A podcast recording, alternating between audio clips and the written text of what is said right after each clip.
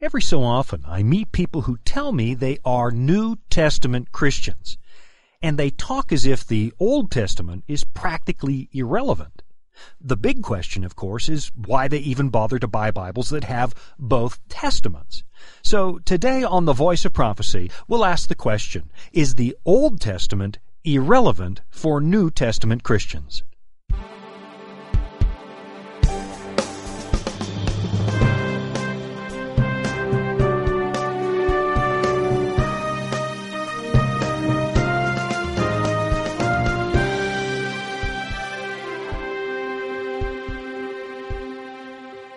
Welcome to another edition of The Voice of Prophecy. I'm your host, my name is Shawn Boonstra, and today I'm going to talk about these people out there who claim they are New Testament Christians. And of course, if you take that to mean people who believe in the New Testament, well then I'm also a New Testament Christian because I happen to believe every single word of it. But that's not quite what I'm talking about. What I'm really getting at today is this whole idea that somehow the New Testament replaces the Old. That somehow the Old Testament has now become irrelevant in the New Testament era. You know, I remember back in the fifth grade, there was this well-known organization, you'd probably know who they are, and they used to come to our school and give out pocket New Testaments, at least before the days that everybody decided that handing out Bibles is somehow offensive and dangerous to children. But back in the old days, people didn't seem to mind. Even if you didn't happen to be a Christian, you could politely refuse and nobody would push it. It was just an organization that gave them out. And to this day, somewhere in this big pile of boxes in my basement, I still have that New Testament they gave me in the fifth grade. And I guess at the time, because I was 10 years old, it didn't occur to me. But it occurs to me now that it's just a New Testament. The Old Testament is missing. And honestly, if I was introducing someone to the Bible for the first time, I'd probably start them in the New Testament. I'd probably start them in the Gospel accounts, maybe the book of Matthew or John. But you know, the fact that we print so many New Testaments, standalone New Testaments, it's made me wonder over the years when exactly it was that we decided that the Old Testament was no longer important. At what point did we decide that the New Testament is now somehow more authoritative than the Old? Because even if you happen to have a complete copy of the Bible, there's still this unspoken feeling in modern Christianity that the Old Testament is just there for historical reference. It's a curiosity piece. Unless, of course, someone suddenly wants to take the Ten Commandments out of a courthouse here in America. Well, then everybody gets all bent out of shape and the Old Testament suddenly is very, very important. But you know, other than those rare occasions, we as Christians have this tendency to treat the Old Testament like a second-class citizen. It's nice to have, but not really necessary. In fact, we sometimes even use the Old Testament to accuse each other as Christians of legalism. If you tell another Christian that he or she is an Old Testament Christian, you're basically calling them a legalist. What you're really trying to say is that that person is trying to earn his or her salvation through obedience. New Testament Christians, they say, are people who are saved by grace. But we have this unspoken assumption that anyone who goes by the Old Testament is trying to live in the age of law. We have this assumption that the believers who lived in Old Testament times, the characters in the Old Testament, they were somehow different than us. They had a less desirable, an inferior path to heaven, one that was based on works and achievement. But really, the only way you can come to that conclusion is to fail to read the whole Bible. If you go back and read the New Testament, and you really pay attention, you'll notice something interesting. A huge portion of the New Testament is made up of quotes from the Old. And that's because back in the first century, the Old Testament was the only Bible the Christian church had.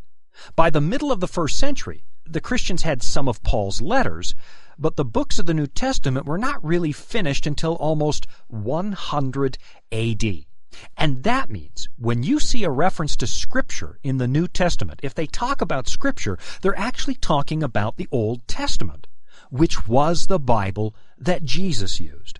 When Jesus tells people to search the Scriptures, he's talking about the Old Testament. I mean, here's what he says. Listen to this. This is John 5:39. Jesus says, "You search the Scriptures, For in them you think you have eternal life, and these are they which testify of me. And here's what it says a few verses later in verse 46. Jesus says, for if you believed Moses, you would believe me, for he wrote about me. When Jesus was trying to explain his ministry, when he was trying to show his critics that he was Messiah, he pointed them to the words of the Old Testament. Now think about this with me. If Jesus had intended to wipe away the Old Testament, abolish it, diminish its importance, you would expect him to say people could just ignore it. But that's not what he does. That's not what Jesus teaches. He points his whole audience to the Old Testament, which was, of course, the only Bible of the day.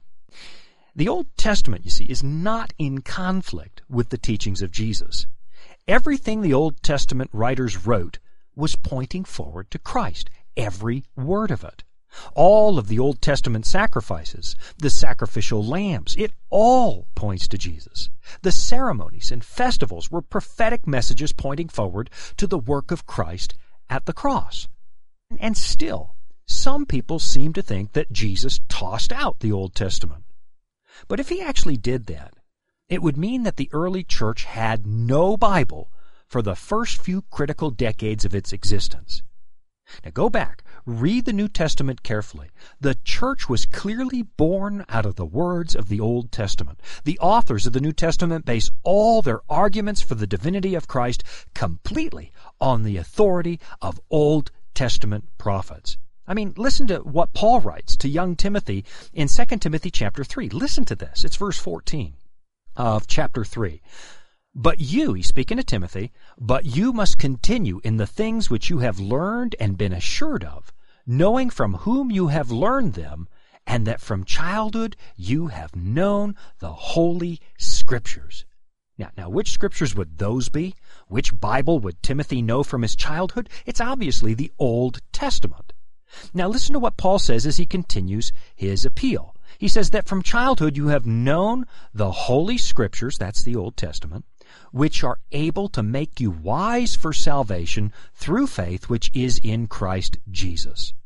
All Scripture, verse 16, and again this is the Old Testament he's talking about, all Scripture is given by inspiration of God and is profitable for doctrine, for reproof, for correction, for instruction in righteousness, that the man of God may be complete, thoroughly equipped for every good work. I want you to pay attention carefully. There is no hint anywhere in the New Testament that God intended to demote the Old Testament or remove it or somehow discount what it says. Now, I'm about to go and take a short break because we have to, and I want you to hear about our Discover Bible School. But when we come back, I want to show you how things went wrong over the years. I want to show you why it is that we now seem to think that the Old Testament is an inferior product to the New. So I want you to hang tight for a moment, and I'll be right back. Hello, I'm Jean Boonstra. Do you feel as if you have more questions than answers in your life? Like, where is God when people suffer? Or can I find real happiness? And is there any hope for our chaotic world? Are you searching for answers to these and other of life's biggest questions? Well, the Discover Bible Guides will help you find the answers that you're looking for. Visit us at BibleStudies.com or give us a call at 888-456-7933 for your free Discover Bible Guides. You can choose to study in the format that's most convenient for you. You may either do the lessons completely online or have them mailed right to your home. Both options are completely free of charge. Visit BibleStudies.com and begin your journey today to discover answers to life's deepest questions. Okay, we are back from the break. You are listening to The Voice of Prophecy. My name is Shawn Boonstra, and today I'm talking about Old Testament versus New Testament, and why it is that some people seem to think that the Old Testament has been discounted or devalued in the New Testament era. And I guess what it all boils down to is this whole idea that something radically changed at the cross of Christ, that somehow the terms of human salvation completely changed when Jesus died on the cross. Let me give you an example of the kind of thinking I'm talking about. I'm going to read you something that comes from a popular handbook on Bible prophecy, and it's a book that sold a lot of copies when it came out. And for the most part, I don't have any quibble with the book, with the author, because I happen to know that the author really is a born-again, Bible-believing Christian. When it comes to how a person is reconciled with God and forgiven for his or her sins, I think the author is right on target, except for one little detail. The author seems to suggest at one point, and remember, this was a really popular book, he suggests that in the Old Testament era, people were saved on different terms than believers in the New Testament era. I'll read you a paragraph, and then I want to analyze it biblically with you. And the reason I'm doing this is not to pick on the author, but just because this kind of thinking is so prevalent, and it's not biblical. So here we go from a very popular handbook on prophecy, and it really doesn't matter who wrote it. It just matters that this kind of thinking is in circulation. Here's the quote now. Quote, "When he, as God's only begotten Son, gave himself to die on that cross for the sins of the whole world, he ended the age of law and introduced the age of grace." Unquote. Now, right there, in that statement, there's this distinction between Old Testament belief and New Testament belief. Before the cross, this guy says, you had the age of law. And after the cross, you now have the age of grace. And what he's saying, if you take this to its logical conclusion, is that there are two different methods of salvation. And his very next sentence confirms it. I mean, listen to this. He continues, "From that time on, individuals have been able to be eternally saved through faith by repenting of their sins and calling on Christ to save them. That is why it is called the age of grace." Now, I want you to think about what he just said for a moment. If that sentence is true, then it's only after the cross that people could repent of their sins and actually call on Christ. But you know, clearly that's not true. I mean, read the New Testament carefully, and you'll discover that there has never been a second path of salvation. The Bible doesn't teach millions of paths to God, or hundreds of paths. It doesn't even teach two. There's only one path to heaven, and that path is Jesus Christ.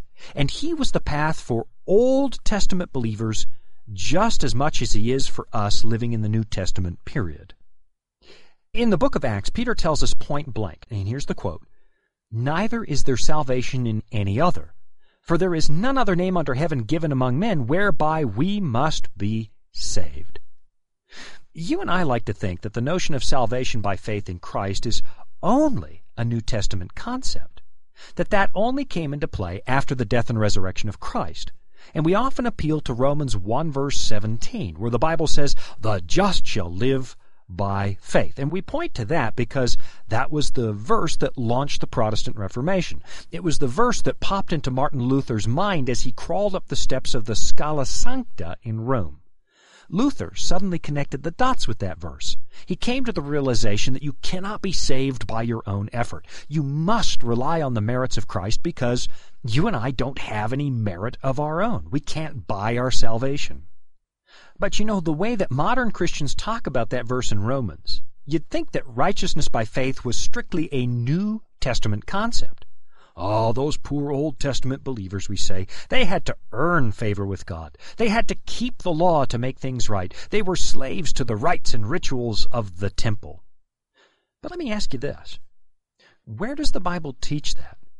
You know, when Paul says the just shall live by faith, he's actually quoting the Old Testament. It comes from the book of Habakkuk, chapter 2 and verse 4, where the Bible says, in the Old Testament, the just shall live by his faith.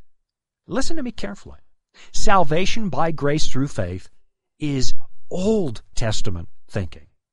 Look, if you read the whole Bible, and I mean really pay attention to the details, you'll discover that every generation of believers, from Abraham to Paul, has always been saved exactly the same way. No single human being has ever earned salvation. No human being has ever worked his or her way into God's kingdom. It has always been by faith. And all that stuff in the Old Testament, the rites and the rituals, all of it was pointing forward to Jesus. Those people living back then were looking forward by faith to the sacrifice of Christ, the same way we now look back by faith to the cross. In the Old Testament, the cross hadn't happened yet. It was still in the future. So what God did was give those people tangible, hands-on object lessons to show them what was coming in Jesus. So when you offered a lamb at Passover, the message wasn't that animal sacrifices could somehow save you. The lesson was that the Lamb of God would come to take away the sins of the world. The lesson was that the wages of sin is death. The lesson was that God has a plan to save you from paying the wages of sin yourself. But go back and read it all, and read it carefully. It has always been by faith, even in the Old Testament. How do I know? How do I know those sacrifices weren't what saved those people? Well, the author of the book of Hebrews tells us. He says it point blank. Hebrews 10, verse 4. It is not possible, he says, that the blood of bulls and goats could take away sins. There you have it. The sacrifices didn't save people. Those animals were just a symbol, a way for sinful people to express faith in what Jesus would do for them one day when he finally came to this planet. There's a good reason that Abraham is not called the father of works. He's called the father of faith. He's not called the father of legalism. He's the father of faith because he was saved exactly the same way we are. Just listen to what Paul writes in his landmark book on the subject of faith. This is Romans 4 and verse 2. Listen carefully. Paul says, "For if Abraham was justified by works, he has something to boast about, but not before God. For what does the Scripture say?" And of course, when Paul says Scripture, he means the Old Testament. "For what does Scripture say? Abraham believed God, and it was accounted to him for righteousness." Did you catch it? Abraham didn't make himself righteous. He was counted righteous. It was salvation by grace through faith. The whole argument that Paul makes is that you and I are saved exactly the same way Abraham was. There has never, ever, ever been another way to heaven. There has never been a dispensation where you were saved just by keeping God's law. It has always been by grace through faith, every single time. Now, even though Abraham was saved by faith, we probably shouldn't miss the point that Abraham was also obedient to God. He did what God asked. And because of that, some people have jumped to the conclusion that Abraham was justified or made right with God because he obeyed God, that somehow he was earning his salvation. And there's a passage that seems to say that. It comes from Genesis 26, verse 5. It clearly points out that God would bless Israel if Abraham was obedient. It says, "Because Abraham," this is Genesis 26, verse 5, "because Abraham obeyed my voice and kept my charge, my commandments, my statutes, and my laws." There's no question about it. Abraham was obedient, and God liked that. He kept God's law. But Paul is still exceptionally clear at the very same time that Abraham wasn't justified because of his obedience. Obedience wasn't the legal basis for his salvation. Abraham didn't keep God's law because he was working his way to heaven. He did it because he loved God. He was in harmony with God, which is the same reason that you and I live in obedience to Christ. Don't forget, Jesus said in John 14, verse 15, "If you love me, keep my commandments." In the Old Testament, people were saved by grace through faith in the coming work of Messiah at the cross. And in the New Testament, you and I are saved by faith in the accomplished work of Messiah at that very same cross. In the Old Testament, they kept God's moral law because they were forgiven. And in the New Testament, you and I are obedient, or at least we should be, because of the love and gratitude we have towards God for the amazing thing He's done for us. That's the reason that the book of Revelation, chapter 14, portrays God's last day people as those who, and now listen to this carefully, this is the New Testament. It describes God's last day people as those who, quote, "keep the commandments of God and have the faith of Jesus." You see, God's people have always been saved by grace through faith, and God's people have always obeyed Him. It's really pretty simple. Every single sinner's debt was paid by the Lamb of God, Old Testament or New Testament, and according to the book of Hebrews 5, verse 9, Jesus has become, quote, the author of eternal salvation to all those who obey him. Now that's the New Testament. It's not a matter of believe or obey. This is a matter of believe and then obey. Your obedience will not pay your debt of sin. Only the blood of Christ can do that. But salvation by grace doesn't mean that you and I don't have to obey God. Obedience is still the baseline of what God expects from the human race. It's a little like committing a murder. Now, you and I would never do that, but let's think in those terms. Let's say you killed somebody. You're never, ever going to convince the judge not to convict you just by promising not to murder again. You still have to deal with your crime. You still have to pay the price for what you've done.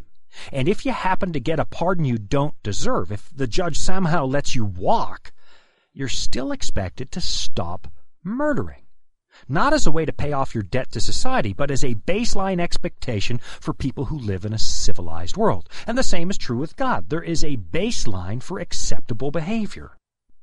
So, where do we get this idea that the Old Testament has now been abolished, that somehow the terms of salvation are now different? Because I'm telling you, some people really do teach that. I've heard it my whole life. Well, what I'm going to do is take a short break, and then I'm going to come back and try to explain this. So listen to this amazing offer from The Voice of Prophecy, and then I'll come right back. Hello, I'm Shawn Boonstra. Do you feel as if you have more questions than answers in your life? Are you searching for answers to some of life's biggest questions? Well, the Discover Bible Guides can help you find the answers you're looking for. Visit us at BibleStudies.com or call us at 888-456-7933 for your free Discover Bible Guides. Visit BibleStudies.com and begin your journey today to discover answers to life's deepest questions. Okay, we are back from our break. This is The Voice of Prophecy. My name is Shawn Boonstra, and today I'm talking about what changed the day Jesus died. Now, some people seem to think that the terms and conditions for salvation changed, but we've already discovered that's not true according to the Old Testament. All of the sacrifices, all of the rites and rituals associated with the temple, it was all symbolic, pointing the believer forward to the saving work of Jesus. And you know what you're going to find, if you study this carefully, if you read the whole Bible, what you're going to find is that there were actually several different laws described in the Old Testament. Now, some of them had to do with health and hygiene, and other laws had to do with civil society and organizing a nation, making it functional. They were sort of management rules. But there were two main categories of that law that really come into play when you want to understand what exactly changed the day Jesus died. The Ten Commandments, those were God's moral law. You know, you shall not kill, you shall not steal, stuff that has always been wrong for all people living at all times. Now that law, the moral law, was written on tables of stone by the finger of God himself, and it was kept inside the Ark of the Covenant. But there was another law that was written in scrolls by human scribes, and that law described the sacrificial system. It described how to sacrifice animals, how to keep the feasts, how to run the temple. And the Bible says that law was not kept inside the ark, it was kept beside the ark. So you really had two key laws when it came to the whole plan of salvation. There was God's eternal moral principles, or the Ten Commandments, and then there was the ceremonial law that described how the children of Israel were supposed to practice their faith as they were waiting for Messiah to come. Now, the day Jesus died, the Bible says an unseen hand suddenly reaches into the temple and rips the veil in two, signaling that the sacrificial system was over. And why was it over? Because the real Lamb of God had come. You didn't need the sacrifices anymore because you had the real Lamb. The symbolism wasn't needed anymore. So think about the ceremonial system, the laws that regulated those sacrifices, as an airplane boarding pass. A boarding pass is not an airplane trip. It's a promise of one. It's a symbol. And the minute you're on the plane and the plane takes off, you don't need the boarding pass anymore. You can just rip it up because you have the real thing. The ceremonial system was a boarding pass. You needed it right up to the moment that the plane took off. You needed it right until the Lamb of God came and gave his life for us. And that's what changed at the cross. God's moral standards didn't change because God himself can't change. In fact, John says in the New Testament that sin is still, in the New Testament era, a transgression of God's law. And Jesus said not one jot or one tittle would pass from the law as long as the heavens and the earth are still in existence. God's moral law doesn't change. But the ceremonial law did change. We don't need it anymore. We don't need the sacrifices now that Jesus has died. But the moral law, yeah, it's still there. And this is really where all the confusion comes from. We've convinced ourselves that the terms of God's covenant have changed. We've convinced ourselves that people in the Old Testament had a religion of legalism. And we've started to discount the Old Testament as something less than the New. And in doing that, let me tell you, you're missing out on 2/3 of what the Bible teaches. Now, the ceremonial law, that did change. Our focus now is on the actual cross of Christ, not the symbols that pointed forward to it. Now, you can still learn a lot by studying those symbols, but we don't need the rites and the rituals and the sacrifices anymore. That did change. You know, the sad thing is, if you're not reading the Old Testament, you really don't understand the New.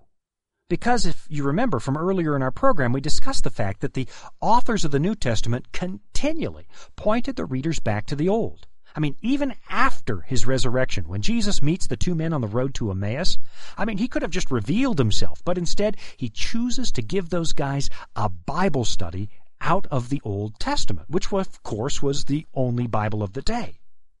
Beginning at Moses and all the prophets, it says in Luke 24, Jesus expounded to them in all the Scriptures, and that's the Old Testament, in all the Scriptures the things concerning himself.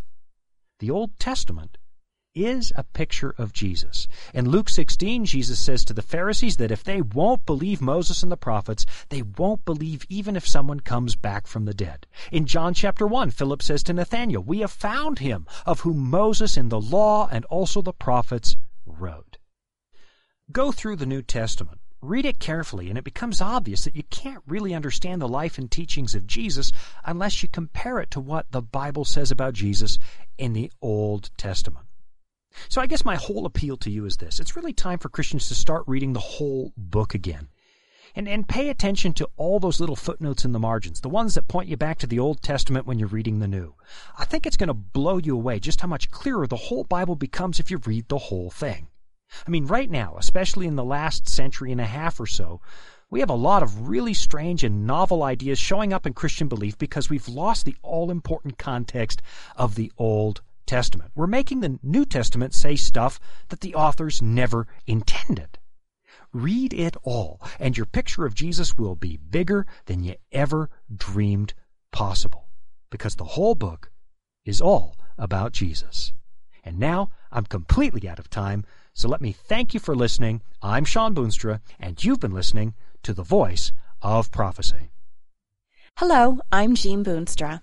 Are you searching for answers to life's toughest questions? Like, where is God when we suffer? Can I find real happiness? Or is there any hope for our chaotic world? Are you searching for answers to these and other of life's most challenging questions? Well, the Discover Bible Guides will help you find the answers that you're looking for. Visit us at BibleStudies.com or give us a call at 888-456-7933 for your free Discover Bible Guides. Study online on our secure website or have the free guides mailed right to your home. There is never a cost or obligation. The Discover Bible Guides are our free gift to you. You'll find answers to the things that matter the most to you in each of the 26 Discover Bible Guides. Visit BibleStudies.com and begin your journey today to discover answers to life's deepest questions.